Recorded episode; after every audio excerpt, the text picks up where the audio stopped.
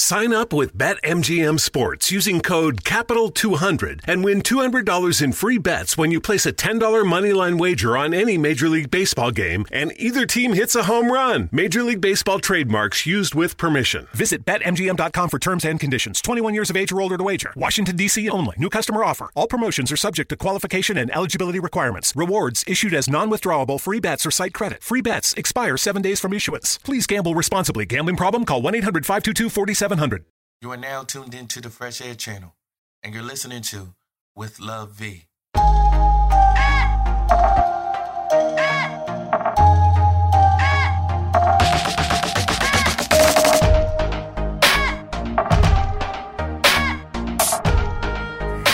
Hey y'all, it's V. I'm back with episode 10.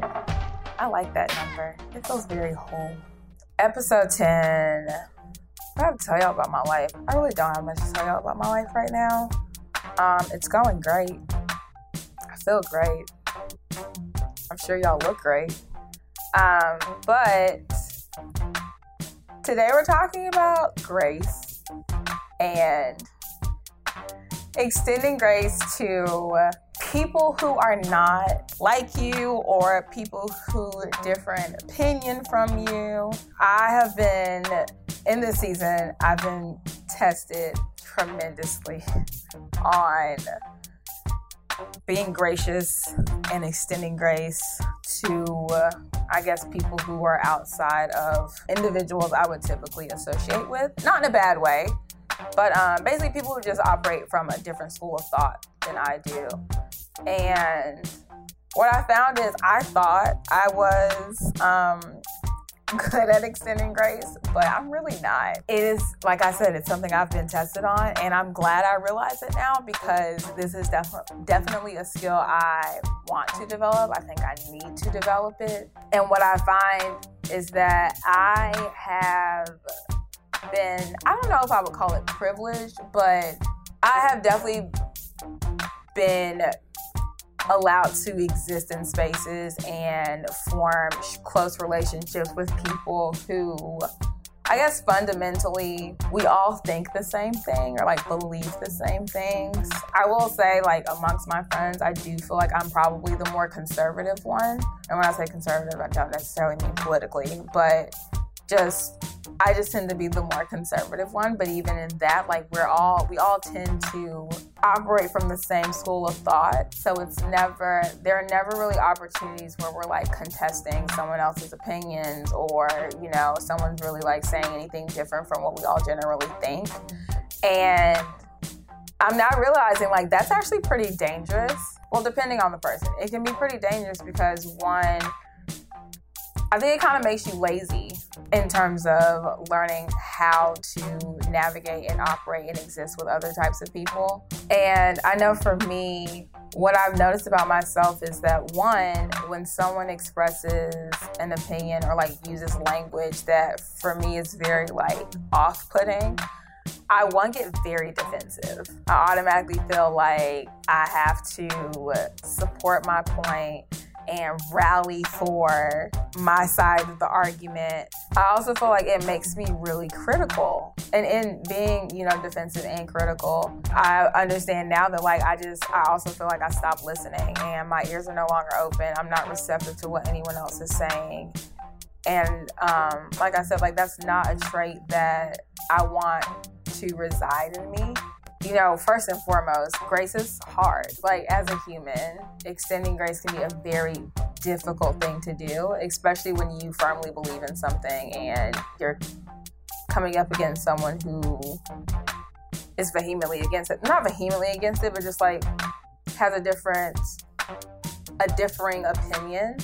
And it's hard not to get defensive. It's hard not to essentially like let your ego rear its ugly head and I think a lot of the times, like, it's easy to say things like, our differences are what make us better, or stronger, or unique, and so on and so forth. But in all honesty, if you think about it, I feel like a fair amount of people typically hang around people who share the same school of thought, and that is a very comfortable place to be in. But then we don't know how to react when someone comes in, creates conflict with that. And I've been challenging myself now, you know, in learning to be a more gracious person and just studying the behavior of what extending grace looks like. A few practices that I found is one, you know, if I do hear someone say something that, you know, I know I don't agree with or even that I might find personally offensive, is for me to remind myself to not get on the defensive.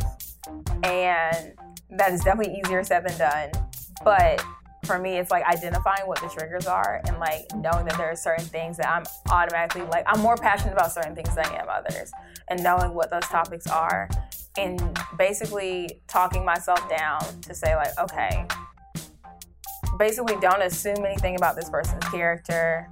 Don't assume they're a bad person just because they said this thing. It's more of a thing of like, reminding myself, like, have a discussion, not an argument, because arguments in my opinion, are not they're not productive. You don't learn anything about yourself or the other person. There's no I feel like arguing doesn't really leave room or opportunity for growth on either end. But yeah, I just feel like not getting on the defensive from jump helps tremendously. And then also, I found like asking questions, like in addition to not getting defensive, is like, okay, I'm not gonna have an argument with you. I want to have a discussion with you what are some questions I want to ask to better understand where you're coming from? And I found that that helps me a lot because at the end of the day, like we all have very different communication styles, and I found that what you may interpret someone as saying is not what they mean. At least to you, is not what they like. What they're actually saying, it means something different to you. And so I found like asking questions unearths so much about the person um, and you often find, and even within me and like having discussions with people, you find like our human experiences are just so different sometimes that one person's experience can completely transform how they view a subject or situate themselves for or against the subject.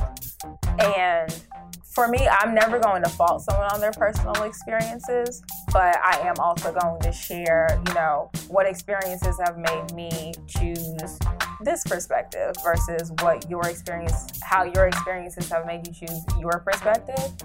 And I found it's it's just so much more productive and it's just so much easier to i guess like get along with people or like understand people better.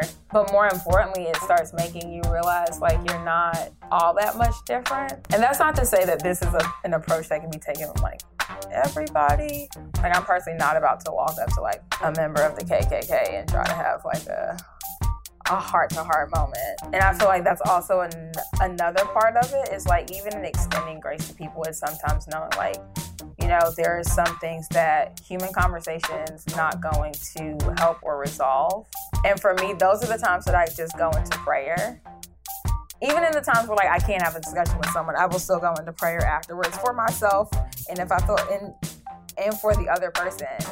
But there are certain conversations where prayer is really the only discussion that needs to take place. And sometimes just like agreeing to disagree because another thing I found is like sometimes when you're combating with someone, like you just like find yourself getting into conflict with someone, that can, like, conflict can disturb your peace of mind and it can turn your heart against someone.